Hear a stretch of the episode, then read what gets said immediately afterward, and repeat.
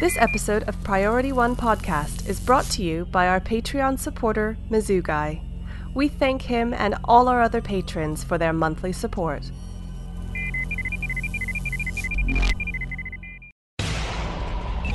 Command codes verified. Priority One message from Starfleet coming in on secured channel.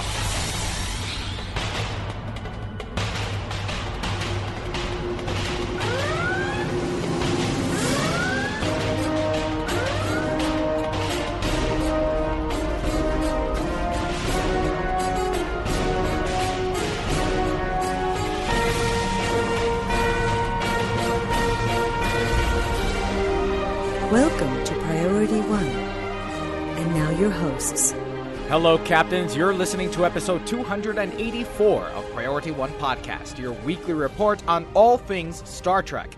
Available for download or streaming on Monday, August twenty-ninth at priority one podcast dot com. I'm Elijah. And I'm Kenna. And as always, in the recording studio is our audio engineer, Winters. Gwitch, everyone. All right, Kenna, we've got a big show this week. What do we got? Well, this week we are trekking out some obscure Star Trek trivia and why Bryan Fuller has been looking at James Bond cars for visual inspiration. In Star Trek Online news, Cryptic has shocked us all by finally releasing an endgame Constitution-class starship. We've also got details on the dev team's setup for Star Trek Mission New York. Later, our science advisor, Doctor Robert Hurd, is here with a very special supplemental astrometrics report. And as always, before we wrap up the show, we'll open hailing frequencies for your incoming messages. Of course, don't forget to keep the conversation going at facebook.com forward slash priority one podcast or on Twitter at priority one pod. You can also send us an email via incoming at priority one podcast dot com. Speaking of engaging with us, we have a very special announcement to make. Priority One Podcast has teamed up with the Intrepid Sea, Air, and Space Museum to ensure that you graduate from Starfleet Academy during the weekend of September the second through the fourth. That's right, Captains, or Cadets? Well, now I'm just all confused. Priority One Podcast is arranging a very special graduation event. If you're attending Reed Pop's Star Trek Mission New York, then we want you to meet with us on Saturday night, September third at seven p.m. to go through the Starfleet Academy experience aboard the Intrepid. Join Jace, Henry, and me, and let's go through the Academy experience together. We'll also be joined by special guests like Al Rivera, lead designer of Star Trek Online, and perhaps some others. And thanks to the Intrepid Sea, Air, and Space Museum, we've arranged for you to save five dollars off the cost of admission into the exhibit. Just use promo code priority one podcast, all one word, at online checkout, or mention it at the box office. And if you can't attend, don't worry. You can be sure that I'll be taking to Facebook Live and Twitter throughout the weekend to bring you the latest Star Trek news from the Javits Center during Reed Pop's Mission New York. And finally, thanks again to all our Patreon supporters who make this show possible from week to week. Visit us at patreon.com forward slash priority one and find out about all the cool perks we have to offer. And a big thanks to uh, Thaddeus, a new patron. Woohoo! Woohoo! New Patreon! Whee! Speaking of Patreon perks, this week on Priority One After Hours. Well, t- typically, you just have to invest the time. Oh, but you see, we're...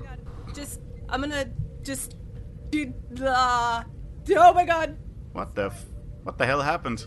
Very big spider on my desk. No, oh my god, it's really big! Oh my god! Please, please do this. Oh my god. Please. I'm actually crying.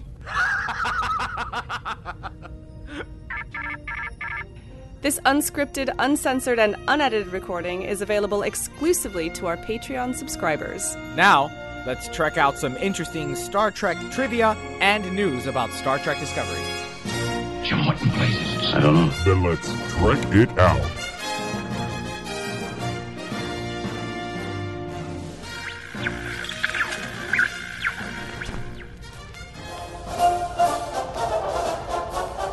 Attention would-be heroes.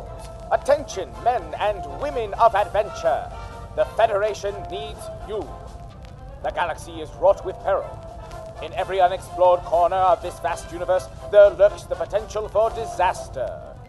Starfleet needs hard-boiled Johns and Janes with the wherewithal to combat these pitfalls. Starfleet needs you. Starfleet Academy aboard the Intrepid Sea, Air, and Space Museum is recruiting. Learn the necessary skills to serve Starfleet as a helmsman, security, communications, medical, or command officer. You will start your training an average Tom, Dick, or Harriet, but in the near future you will learn a great many things. How to use a medical tricorder, how to helm a starship, and how to fire a phaser. But you won't be boning up on your studies solo. You'll be brushing elbows with the famed Priority One cadets. They're not your everyday mud eaters. These are the best of the best. Allies that will stay with you through thick and thin. Every enthusiastic, adventurous explorer in New York City on the third of September at seven p m is eligible to become one of these students and graduate with Priority One. Graduating with Priority One podcast at Starfleet Academy aboard the Intrepid Museum guarantees access to special rewards. A savings of five clams off the price of admission. Don't be an eight ball. Get cracking. Be our hero. Explore the stars. Battle bravely. Discover strange new worlds. Be a part of something larger. Join Starfleet Academy aboard the Intrepid Museum and graduate with Priority One. Your time is now. Visit priority one podcast dot com forward slash intrepid for complete information. Be ready to engage.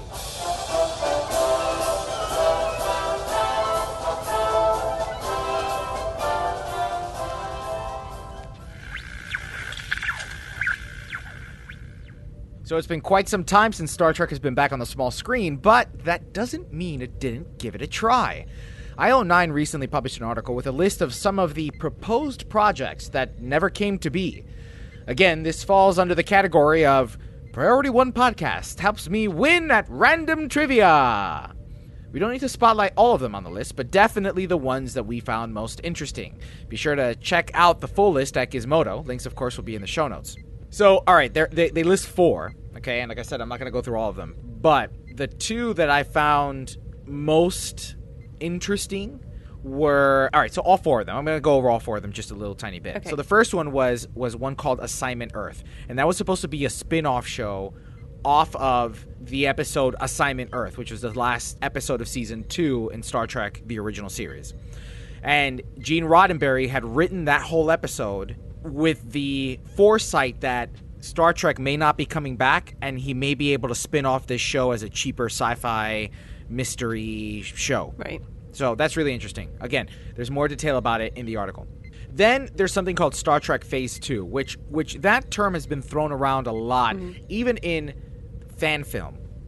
And long story short, Star Trek Phase two ended up morphing into Star Trek The Motion Picture. A lot of it got kind of halted in red tape, script handling, yada, yada, yada. Paramount trying to be a new T V network, and that failed. And but we have this story. Let's tell it. Oh, okay, Star Trek The Motion Picture. So here's where it's the last two that really caught my attention and I really liked. After Enterprise ended, there were at least two attempts to bring a series back, one of them being an animated series called Star Trek Final Frontier. And I remember seeing concept art for this cartoon, and I, and I was really digging it. So this series would have been set one hundred fifty years after The Next Generation, with warp travel rendered inert thanks to omega particles, because clearly we hadn't collected enough in Star Trek Online. So the Federation has become an isolationist regime, and, and the new captain of the Enterprise is hoping to re-explore the final frontier. But unfortunately, in two thousand seven, C B S Interactive did a major overhaul of Star Trek dot com, and it was supposed to be a little bit of a web series with the hopes of it turning into like a full-fledged series, and that all collapsed when Star Trek dot com did its renovation. However, there is an official website that you can visit with concept art and stories. We'll have links to that directly in the show notes, of course, or it's Star Trek F F dot com. Finally, and this was probably the most interesting one, the one that I, I kind of want to discuss a little bit, was a series titled Star Trek Federation, a concept developed by director Bryan Singer of X-Men fame, Chris McQuarrie, and Robert Meyer Burnett. This story takes place in the thirty-first century. The Federation is collapsing, and it's up to the newly commissioned Enterprise, captained by Alexander Kirk. Unfortunately, the concept never seemed to have made it to Paramount, because by the time Singer had the moment to polish the pitch after Superman Returns, Paramount had already announced J J. Abrams. So, I'm not gonna lie. I think that the reboots would have been better with Singer at the helm. Now, Singer at the helm. Same cast, but Singer, Bryan Singer at the helm. I'm not an expert on Bryan Singer, I will tell you. It, it, enlighten me. Remind okay. me of what yeah. he's done. So, did you... All right, did you watch the first X-Men film? Oh, yes. Yeah. Okay. Yes. Now, albeit, like the by the time the third X-Men movie hit, it kind of it kind of stunk. So, all right, so he did the first X-Men, mm-hmm. X-Men two. Mm-hmm. He did X-Men two, eh. Superman Returns, eh. He did X-Men Days of Future Past, mm-hmm. which I I did enjoy that one. And then he he he did uh, X-Men Apocalypse. Okay. Okay. Here's the thing about Bryan Singer. Okay. He and what I really enjoyed about X-Men Apocalypse, right? You, you story aside, you know, was it was it Oscar Isaac? Yes, yeah. Oscar Isaac was Oscar Isaac was in X-Men Apocalypse. Yeah. No, I'm saying, but, was that what you really enjoyed about X-Men Apocalypse? Oh, no, no, no, no, no. He's because Cuban, he, you know. I know, I know, but he, you know, he was he was under a whole bunch of makeup. You know, he's a minority character who's who, a minority actor who was hidden under a whole ton of makeup. Yeah, that's a whole discussion for another podcast. Right, and then the whole discussion about Jennifer Lawrence and her role, mm-hmm. and you know, blah blah blah blah. Putting all that aside, right, and looking this, and looking at this as a comic book film, right, X-Men Apocalypse. I felt as if though I was watching the animated series. It had that big saga feeling to it, right? Right, and then the action also gave me what I what I would come to expect from that from that Saturday morning cartoon, because that Saturday morning cartoon was was deep, mm-hmm. and so Singer is really good at respecting source material, right? Like really good. Even with Superman Returns, Superman Returns, albeit very boring, seemed as though it was, in fact, a natural progression from the Christopher Reeves Superman. Right. What would have been the third film in the series, mm-hmm. right? Forgetting, forgetting Richard Pryor. Okay. That was the intent, that Superman Returns was the third Christopher Reeves film. Right. Right. And again, although, again, a boring movie and it had its flaws, it was still, it, it still felt like a Superman film. Right. Right? It had it had the, the love and the, the, the goody two-shoe Boy Scout, you know, All-American Boy Scout feeling to it that Christopher Reeves brought in the original eight, uh, seventies and eighties films. Okay. The first X-Men, same thing. Mm-hmm. So I would argue that if Bryan Singer had, had... Look, even if it was the same story, I think he still would have directed it better, and or told it in a way, in a vision that would have been truer to the source material. Ah, see, you say that because this whole time, I don't know if you can hear my voice, I'm kind of going, uh-huh, convince me. You're not quite, you're not quite convincing me. The thing that I, okay, uh, first of all, I would like to say that I loved X-Men. I loved that film. I still love that film. I still can watch it. But to me, it's a solid film. It's not too flashy. It doesn't try too hard. Um, it's solid. And like you said, I completely agree with you. It, it feels very respectful of the source material. And in that way.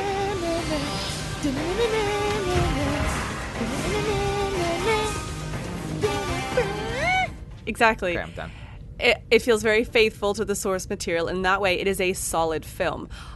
I am doubtful that we would have a continuing Star Trek reboot series of films had we gone in with a solid reboot.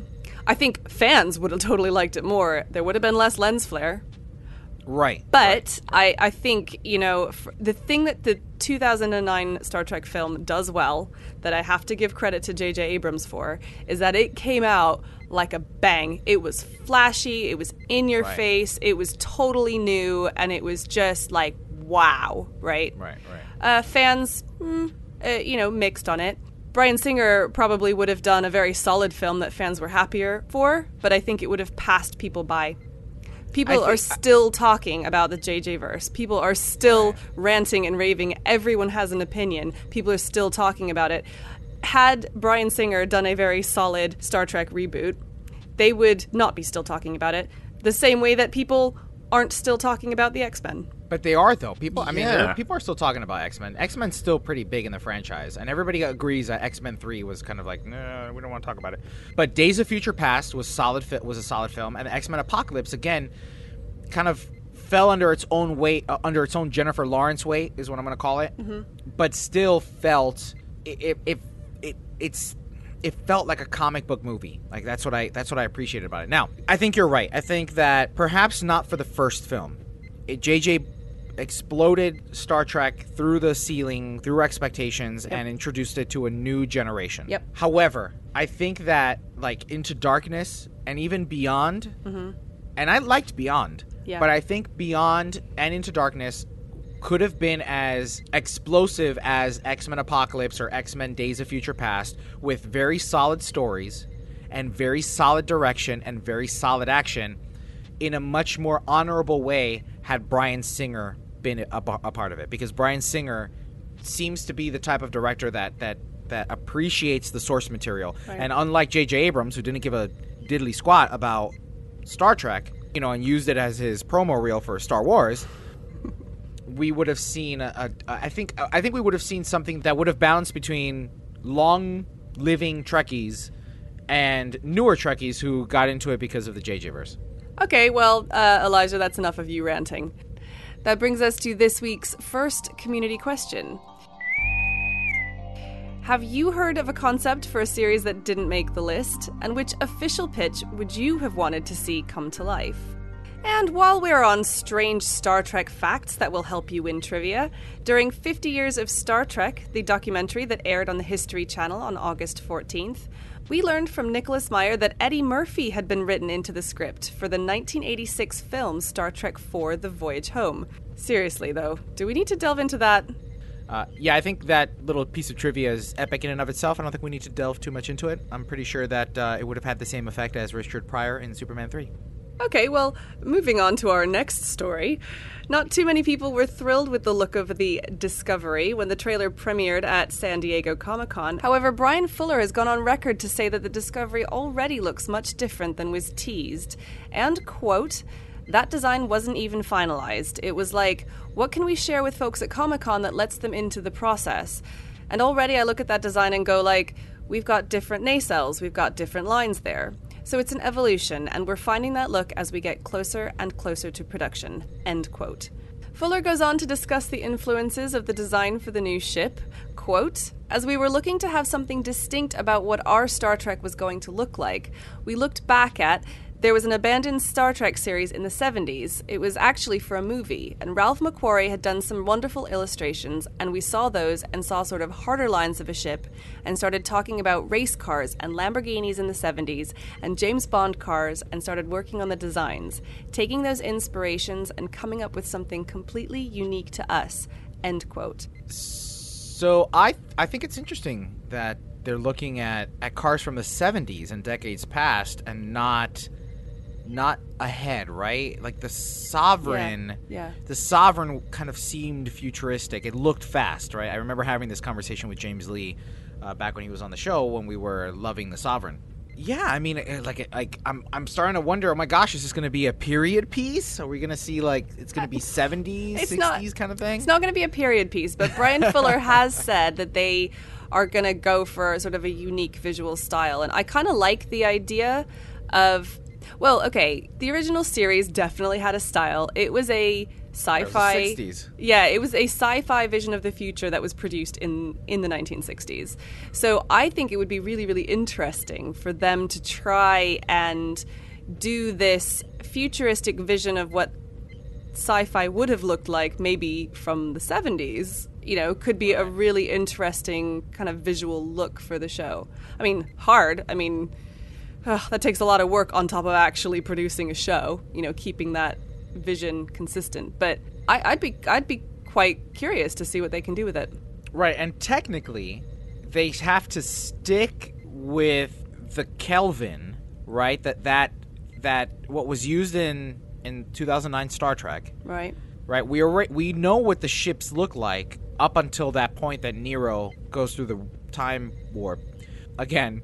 So we know that, right? We know what it looks like. And so it, it's I, I'm I'm really curious to think what ten if if J J was at the helm, right? Yeah. What would ten years earlier look like from that moment? Because everything is fine up until that moment, right?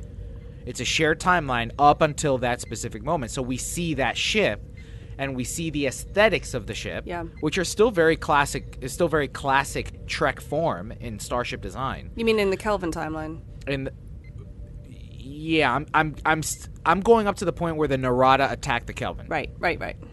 Right, so the Narada attacks the Kelvin, but we see the Kelvin. Oh yeah, and the Kelvin's pretty right, standard. It's, very, it's standard Trek, yeah, yeah. and and the the bridge, you know, the bridge isn't as Max Store clean yeah. as the Enterprise later on, but you know what? Essentially, what is what does ten years look like before that Kelvin? Right. Hmm. You know, because he, I mean, is it gonna take a?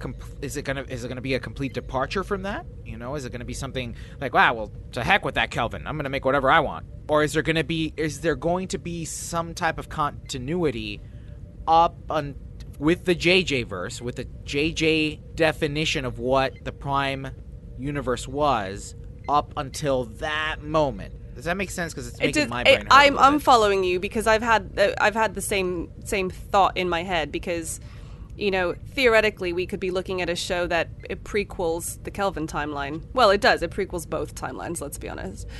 The timeline doesn't split up until he fi- the Narada fires the first shot right. at the Kelvin, right? Or until the Narada actually comes through the the, the wormhole. So.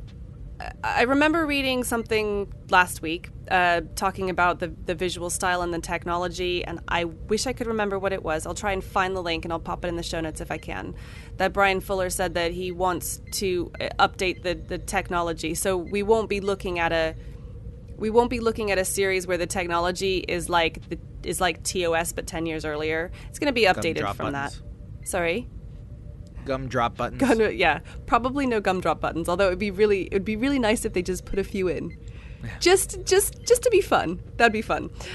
So it's going to have its own technological style. So yeah, maybe we are going to be seeing something that could then realistically segue into the Kelvin and then into the Kelvin timeline.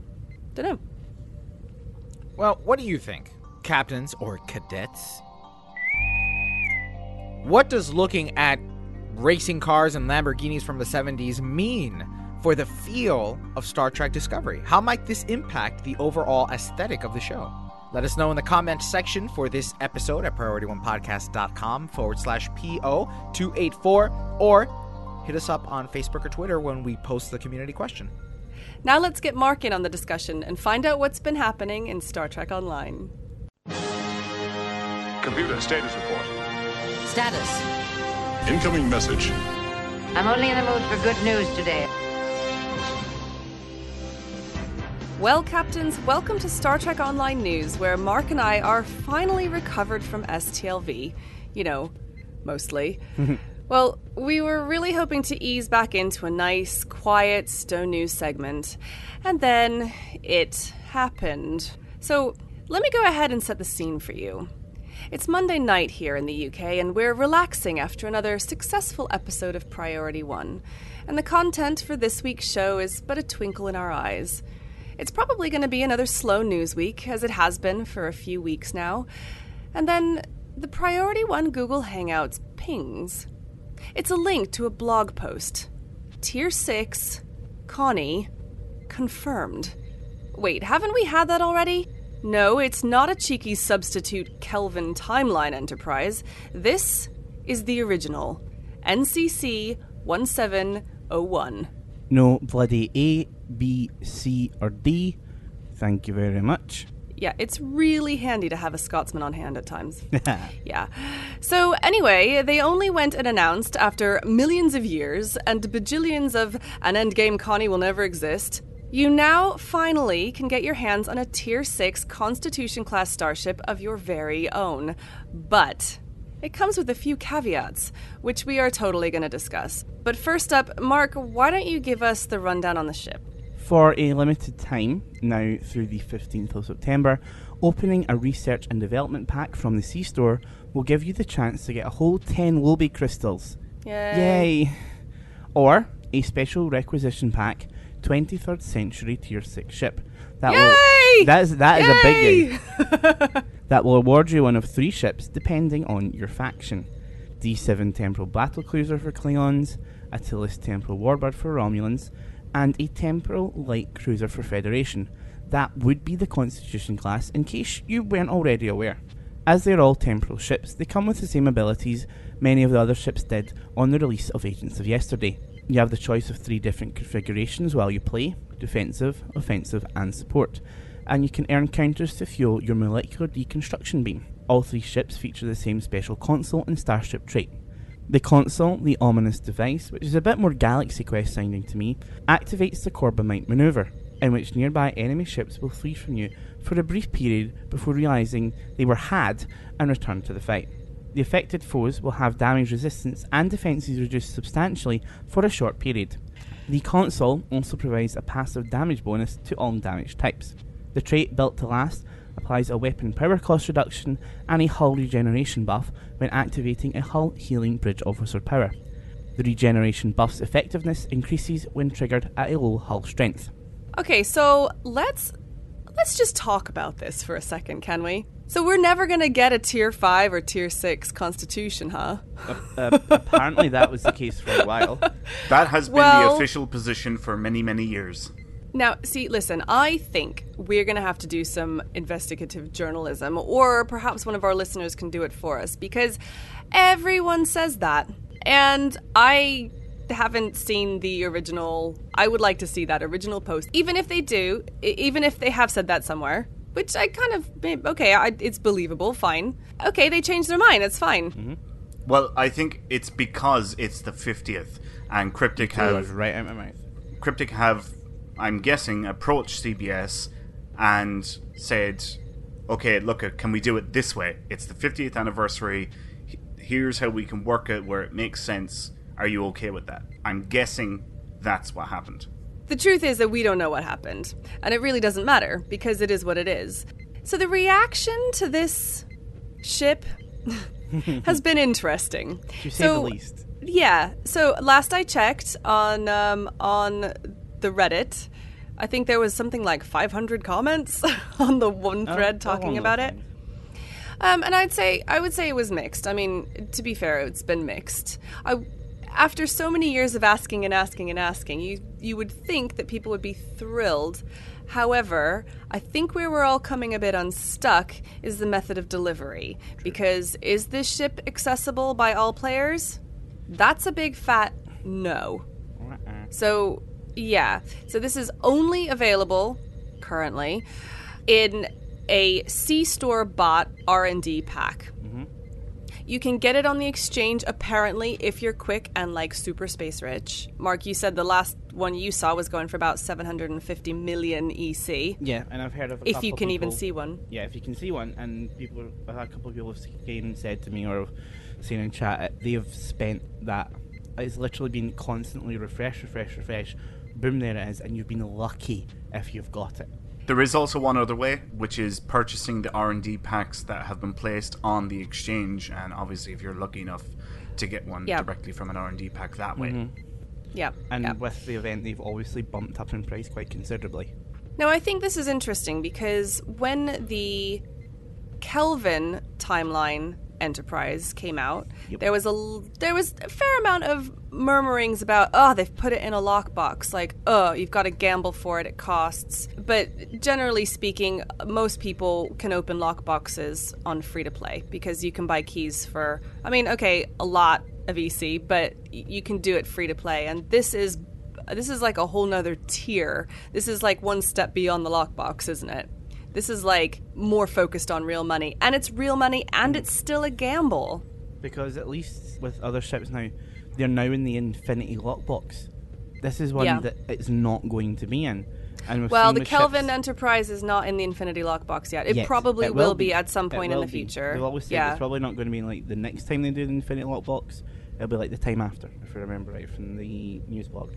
But when you yeah. think about, like, the Jem'Hadar Strike Ship, the original one, mm-hmm. when they first did the lockboxes, that's not really come around, and the last time was the yeah the anorak time ship. Yeah, that's really yeah. not come around again either.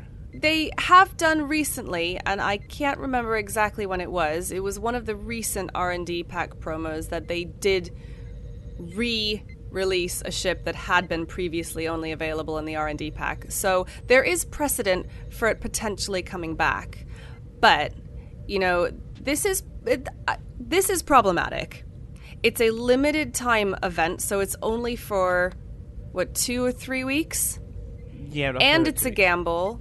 And it's real money. Mm. There is a limited supply of these ships. So once people have them, it's not like they're gonna. there's going to be a drip feeding onto the exchange. You, mm-hmm. you just won't be able to get them. So that's it.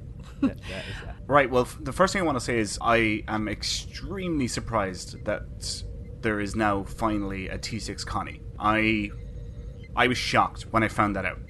I was immensely shocked. The next thing that I want to say is that I would imagine, again, this is pure speculation, but I would imagine that C B S probably put in the stipulation that it is not easily accessible. The game should not be flooded with them, which means they said, fine, we'll put it into an R and D pack and we can release that, you know, once a year, once every two years or whatever. And they went, go for it. I would imagine that is probably what happened. Mm, that makes a lot we, of sense. Now, we don't want to get too much into speculation because the truth of it is we don't know and we never will know. But it does raise a good question. Should it be limited time, limited availability? Do you think that that's a good thing, that it's only available, you know, very well, it depends on what way you're looking at it. Uh, there's two ways to look at it. You can look at it from the player's side, you know, your ordinary, average, mm-hmm. casual player, or you can look at it from the game's point of view and Cryptic's business point of view. You know, there's yep. it's two different arguments here. Well, look at it from okay, look at it from the okay, so from the player's point of view, what do you think? For one, it gets it in game, which is nice. Mm-hmm. That is in game, but if it has to be that, it has to be that. But it would, would I was going to say it gets it in game, but you'll never have it. But yeah, well, you do have I it, do. You cheeky monkey. After I opened eight boxes. Oh, just stop! I know, stop. I know. I'm green with envy over here. I'm saying it's nice it gets in game, but it's going to make it very exclusive. It's going to make it that we never know when it's going to come back around again, if it's going to come back around again. There's just there's there's a different thing about being it in an R and D pack rather than a lockbox, and I think that's the big concern. There is no set rules or set pattern of if it comes around again. It might not.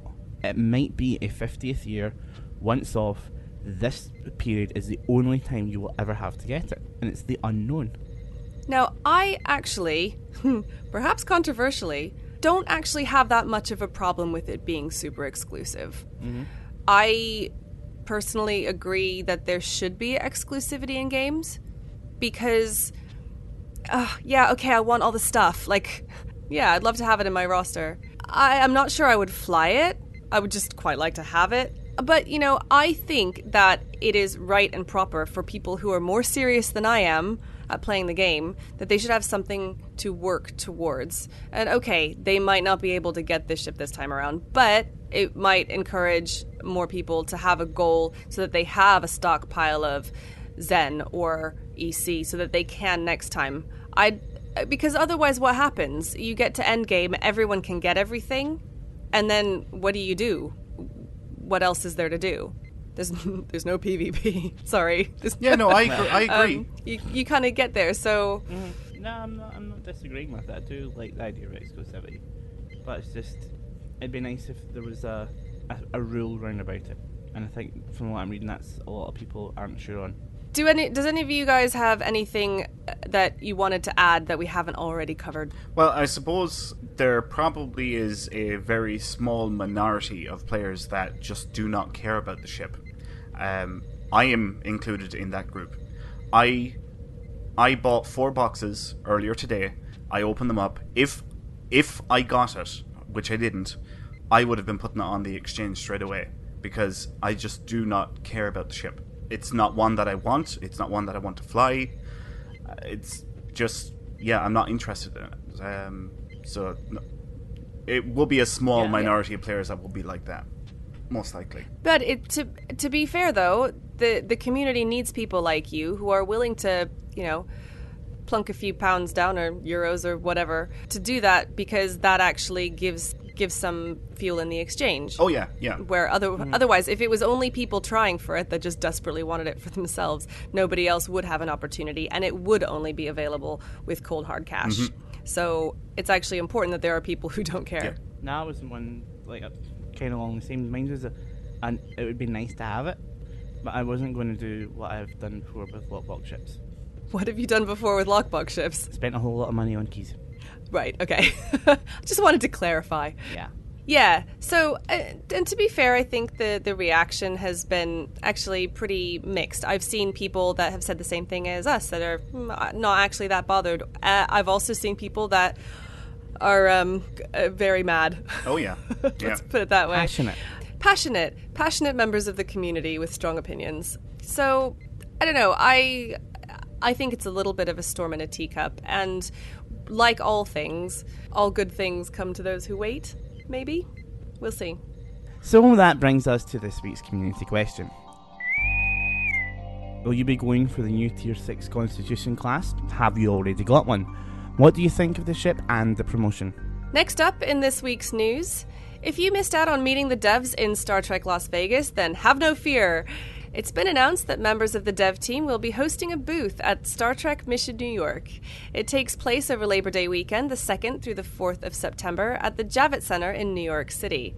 The Star Trek Online booth is going to feature full demo stations with the console version of the game, and free t-shirts to the first thousand players to try it out.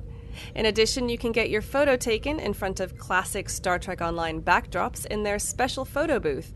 And of course, stopping by and saying hello to the devs will score you that convention-exclusive code for seven holographic bridge officers, based on the crew of the original series.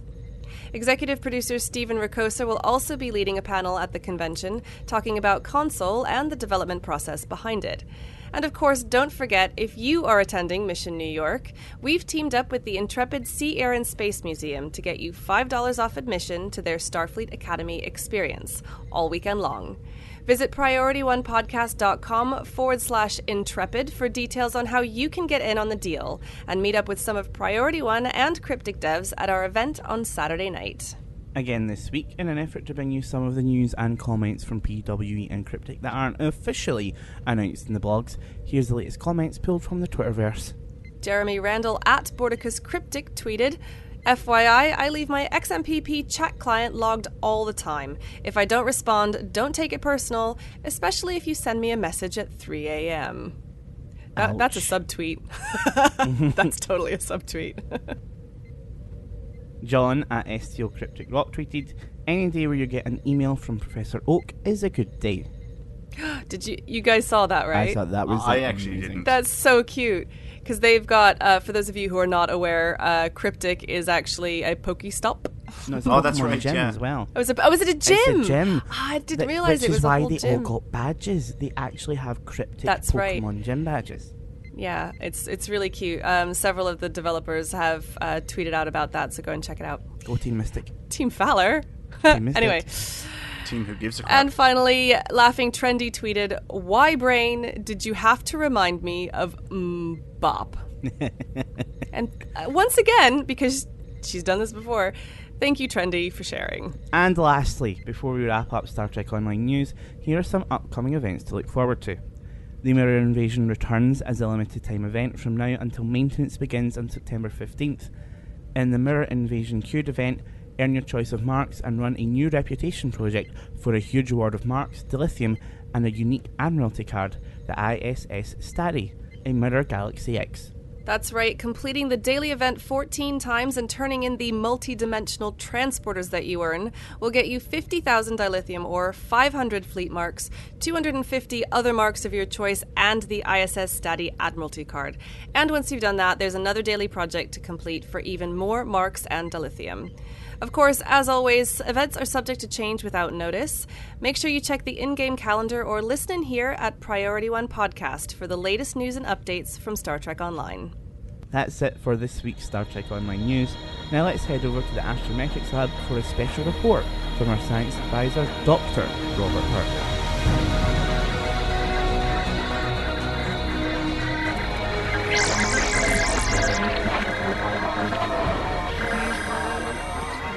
Scientists using the European Southern Observatory's telescopes in Chile have just made a remarkable discovery.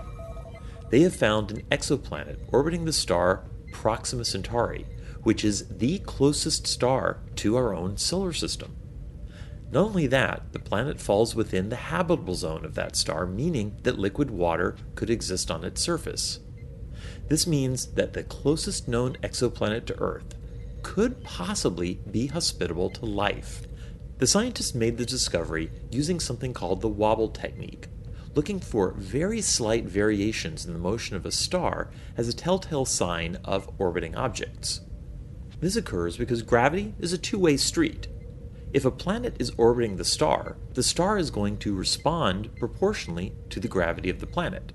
Now, since the star is much more massive than the planet, its motion is going to be very tiny compared to the motion of the planet. By observing certain spectral features of the star that fall at very precise wavelengths of light, astronomers can detect very slight motions in the star through Doppler shifts on those lines, shifting them ever so slightly towards the red side and the blue side of the spectrum. If they pick up a cyclic, repeating pattern of shifting lines, odds are they've detected the gravitational signature of an orbiting planet as it influences the star. Now, even though Proxima Centauri is the closest star to the solar system, you can't even begin to see it with the naked eye. That's because it's a red dwarf star. It's only got about twelve percent of the mass of our sun, and it's only about half as hot. Moreover, it's really just a little bit bigger than the planet Jupiter.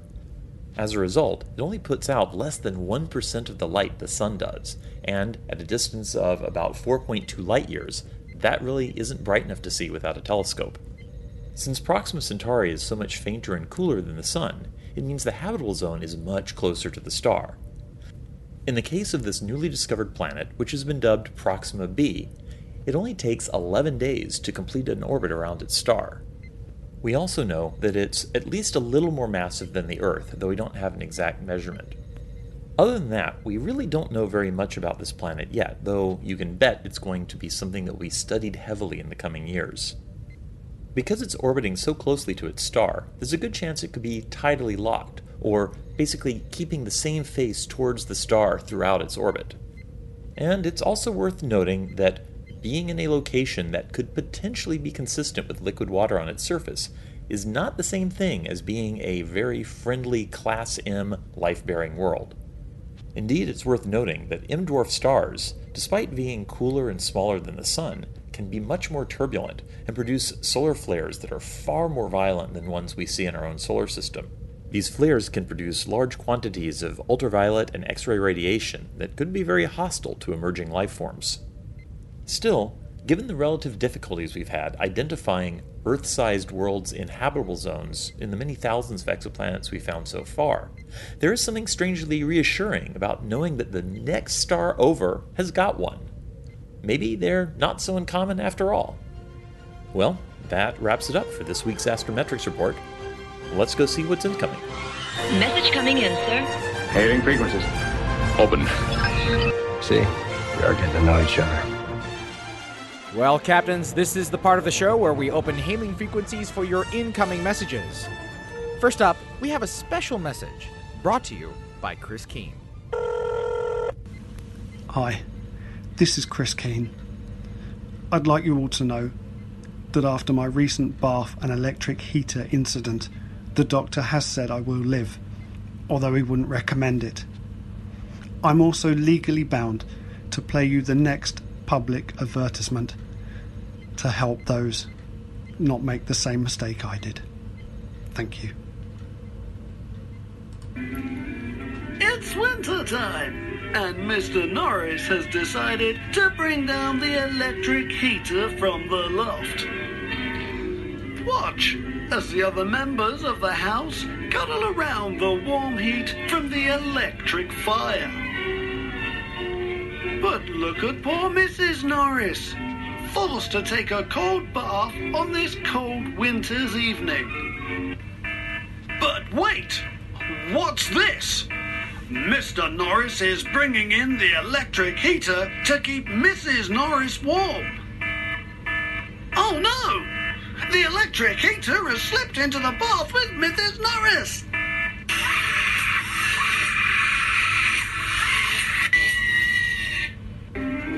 Don't be a plum. An electric heater isn't meant for bath time fun. Who'd have thunk that would have been a two-parter? Yeah, right?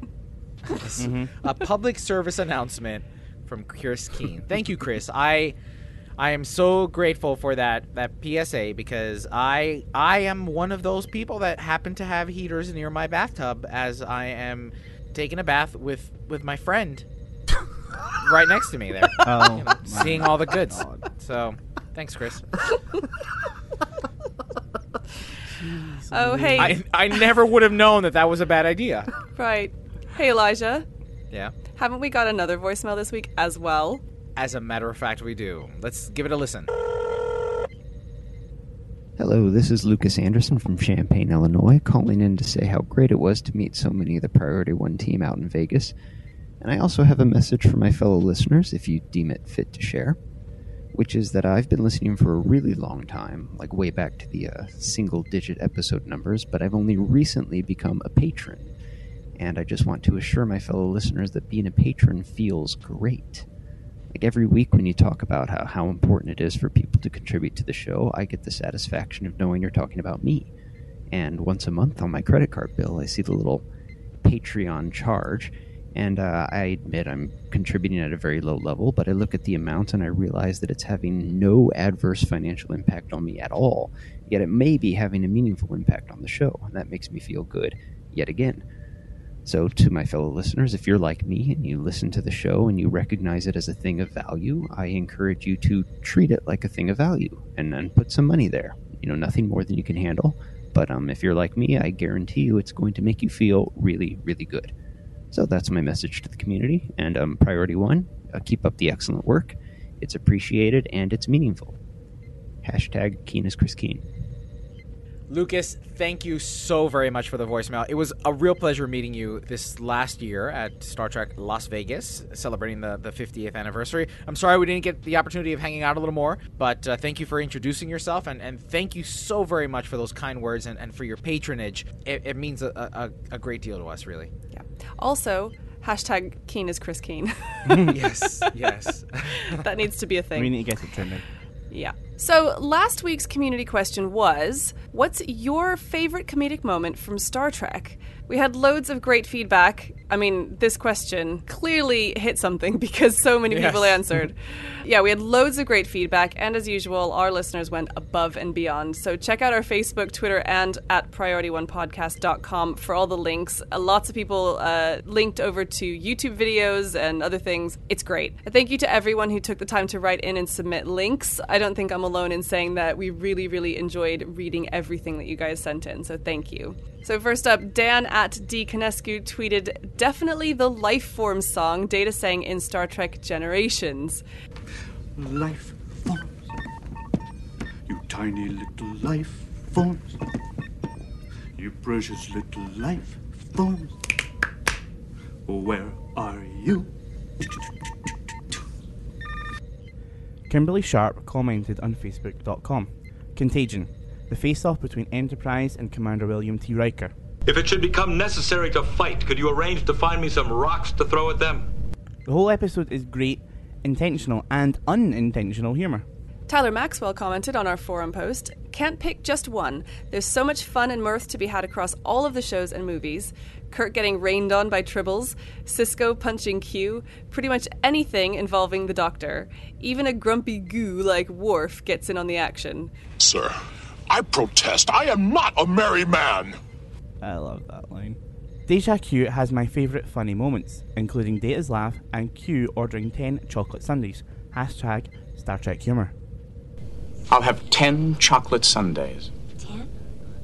I've never seen anyone eat ten chocolate sundaes. I'm in a really bad mood. And we'd also like to acknowledge Mark Roonke at The Snackist for being the first listener ever to send us six tweets in a three-tweet string. Well played, Mark. And remember, cadets, I'm going to call you all cadets until after Star Trek Mission New York. We want to keep the conversation going, and we want to highlight some of your stories on our show. So from now on, every week, we want to hear from you about your Star Trek story.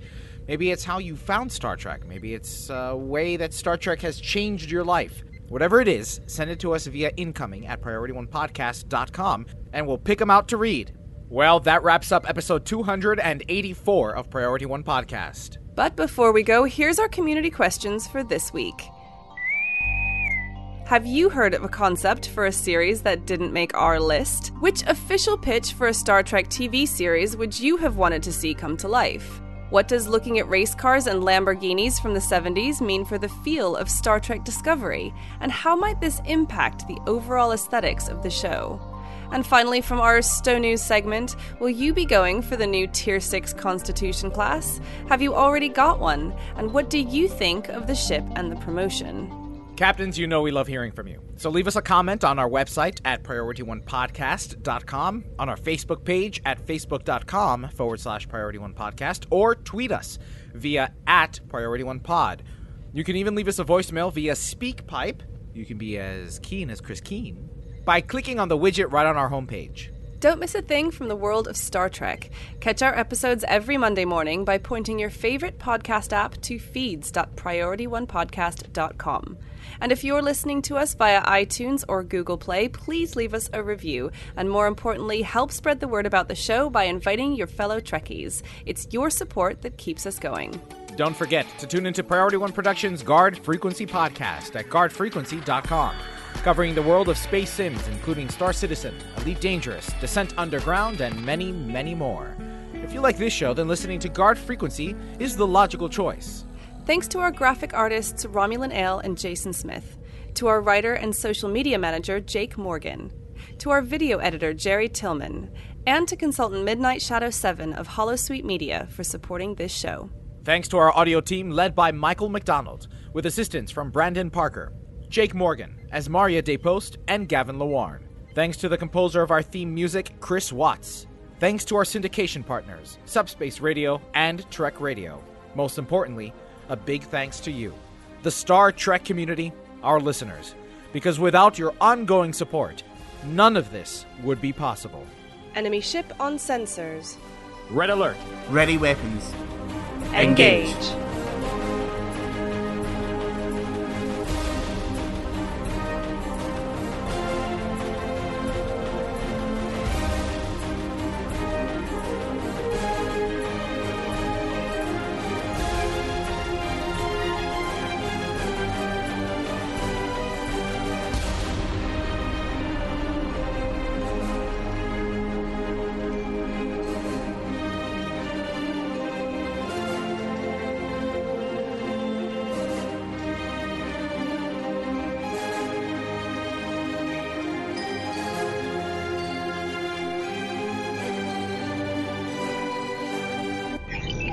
Transfer complete.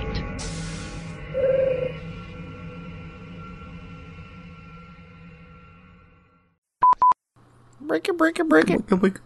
I thought it was wiki, wiki, wiki. I don't. You because you don't do like bricky, bricky. Anyway, doesn't matter. So it's been quite. It's been. It's been a long road. uh, oh, get your guitar out. No, yeah. Don't, because we gotta. This is efficiency today. Efficiency. There is a sense of earnest so, about this episode. No, no Sorry. musical interludes. Sorry. So it's been quite some time since Star Trek has been back on the small screen, but that doesn't mean it didn't give it a good old try. Let's try that again. Uh, uh. The series would have been set one hundred fifty years after The Next Generation, with time with time warp. Let's the... do the time warp again. However, there is an official website that you can visit with concept art and stories, and we'll have links to that in the show notes, of course. Of course. Dude, and we'll you have need links... to take a deep breath, right? And just I know, chillax. I know, I'm speeding through it. I kind of like it, though. You know what it is? It's the coffee, too. Oh, Jesus, how many coffees have you had? seventeen coffees today. Let's get this show done. So this story takes place in the thirty-first century. Not the year, thirty-first century. Jesus. Wow. This is going down as like the epic Elijah can't you know, speak episode. I'm, I'm making some notes for the editors. just just who do cut I not everything like this week? That Elijah says. Fuller goes on to discuss... Shut up. I had a like a sticky tooth. It was like sticking on my lip. A what? my, my tooth was like... My lip was stuck. What the hell's a sticky tooth? You know, like when your teeth get all dry and your lip sticks to your tooth. Oh, God. Wasn't it Cookie that had socks on her teeth or something? Or am I remembering that right? What? What? I've heard that before somewhere. That's just reminded me of it. Never mind. Never mind. Okay. The console, the ominous device, which is a bit more Galaxy Quest sounding to me, activates a... I never say this right. Corbomite. Corbomite. I'm going to start that again. Corbomite. Corbomite. Da, da, da, da, da, da. Sorry, that's a that's a five year mission song. It also sounded like DuckTales. It does a bit, yeah. Tales. Woohoo. I can't remember the words. Yeah. DuckTales. Woohoo. That's so good in bloopers.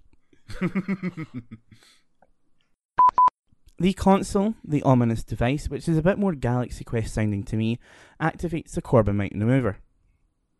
But that would yep, be Corbomite maneuver. That's very hard with a Scottish accent.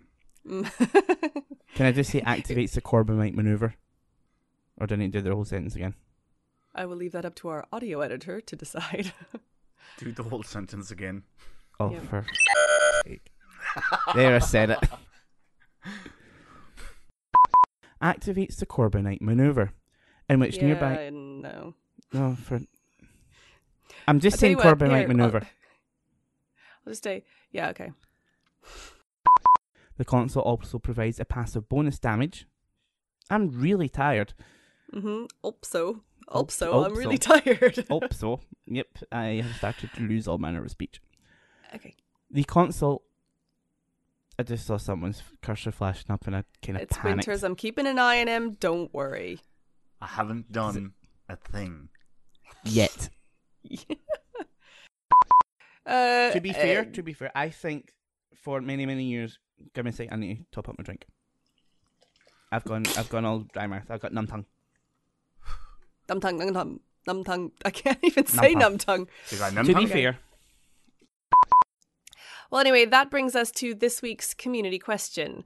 Will you be going for the new Tier six Constitution class? Or have you... Oh, wait. No, yeah, Mark, was, you got to do that one. Yeah, I was... Sorry. I was just going yeah. to let you wait. I was having another go. identity crisis. It, it says Mark right there. It says Mark. Yeah. So tonight... This is Mark, mirror, and this is a test. Say, I am not Elijah. I, I am, am not Elijah. Mark. I am not Mark. And then by next week, I am not Elijah. I am not Mark. I am not Winters. Yeah. Oh, I never, I never had that. Yeah. Okay. Yes, I now have it stuck in my head. Do it up, I do. Oh. Break it down. And Hanson have been recreated or reincarnated in the Priority One team. Can I be the, the cute one? There's a cute one? Yeah, the middle one. Oh, the anyway. one you're talking about. Anyway, that's it for this week's news. This week's weeks will read. Will read. Will read. Totally, Winters. If you listen back to um, intro, Elijah totally goes Winters. Winters. Yeah. Winters. And as always, in the audio booth is our audio, uh, audio engineer Winters. Mm-hmm. Does that mean I don't have to sing it? Yeah. Woo-hoo! Oh, you should. You should though. All right. I don't know what the tune is. Life forms. Boop, boop, boop, boop. The funny tiny little life form. Boop, boop, boop. Uh, something you precious life little forms. life forms. And then he wait. goes, he goes, Are he goes. Wait, wait, he goes. Yeah, yeah. Mm-hmm. No, but do you? I still You're love right. that there's coffee in sound, that nebula. You sound, you sound exactly like a pompous ass. I mean, what? Oh, oh my! He is being absolutely savage. I, I know. Crikey! The cat claws are out. Well, that wraps it up for... Ep- Man, now you made me want to clear my Sorry. throat. Let me clear my throat. Okay, closing in three, yep. two. Well, that wraps up episode two hundred eighty-four of Priority One Podcast. But before we go, here are our... I don't know commu- why I said it that way. Podcast. Podcast. It's fine. I, my, my voice is all weird anyway. Do, can you just start from the beginning again? I need water. Hold on. Can we just clear the deck? Yeah. Nah, this is all blue. Clear your dick. Do you guys like my post from earlier? Yeah. I saw that. I didn't realize until afterwards that it said Michael on the bottom. Before we go, here are our community... I can't... Here, wow. Here's... I gotta hear... I can't say here or are because I can't do my R's right. I have to say here's are. I'm sorry. Here is... I know that's colloquial. Uh, here's... I'm, I know that's colloquial. Just gotta deal with it. But before we go, here's our community questions for Jesus, this week. It's like her mouth is like a desert. Holy! What am I being? am I am I like super super mouth noisy? Oh, you literally just what I just like that is literally what just happened. Oh my God! She's gonna spray every. She's gonna spray right into. I'm her not. I'm not. But you know what, Elijah? My mouth is super moist now. All right, she brought it Sorry. there. This is a this is a great closing. This is gonna be super fast, isn't it? Okay. My God! Wait. Have you even gotten to the community questions yet? Are we still? No. Still... you guys can just stop. You can just shut up. I was like, I had to remind myself that we're not even like we're not even two paragraphs in. It's, it's two minutes and thirty seconds, and you've literally said, said two words. Yeah, you've literally said. I mean, two lines. Well, that wraps it up. Ah, jeez. All right, here we go. Let me try it again for for. No, I'll just go from before. Our, I'll just start for the sake of our audio. Editors. Okay, okay. Yes, fair enough. Well, that wraps up episode two hundred eighty-four of Priority One Podcast. I used to have one sentence to get through. You couldn't even hold Luke it together. Luke was talking. Okay, yeah. Okay. Which official pitch for a new Star Trek series would you wanted to see come to life? What? What? Are you speaking? It's English? What's happening? It's not the way I would say it. It's why. Which official would you have wanted to see come to? I'm sorry. I'm trying. I'm trying like, really hard. She was like she, she like you merged. You made up a word. Shut up! Stop making me laugh. It's being really, really difficult right now. Which official pitch would you have wanted to see come to life? Uh, screw it up again! Captains, you know we love hearing from you, so leave us a comment on our web...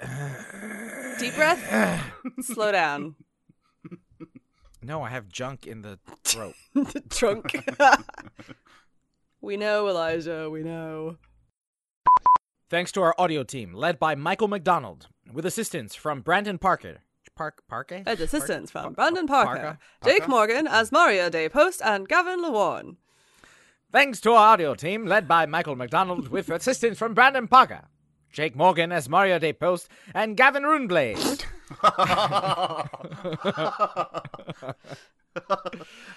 uh, love you, Gavin. Okay.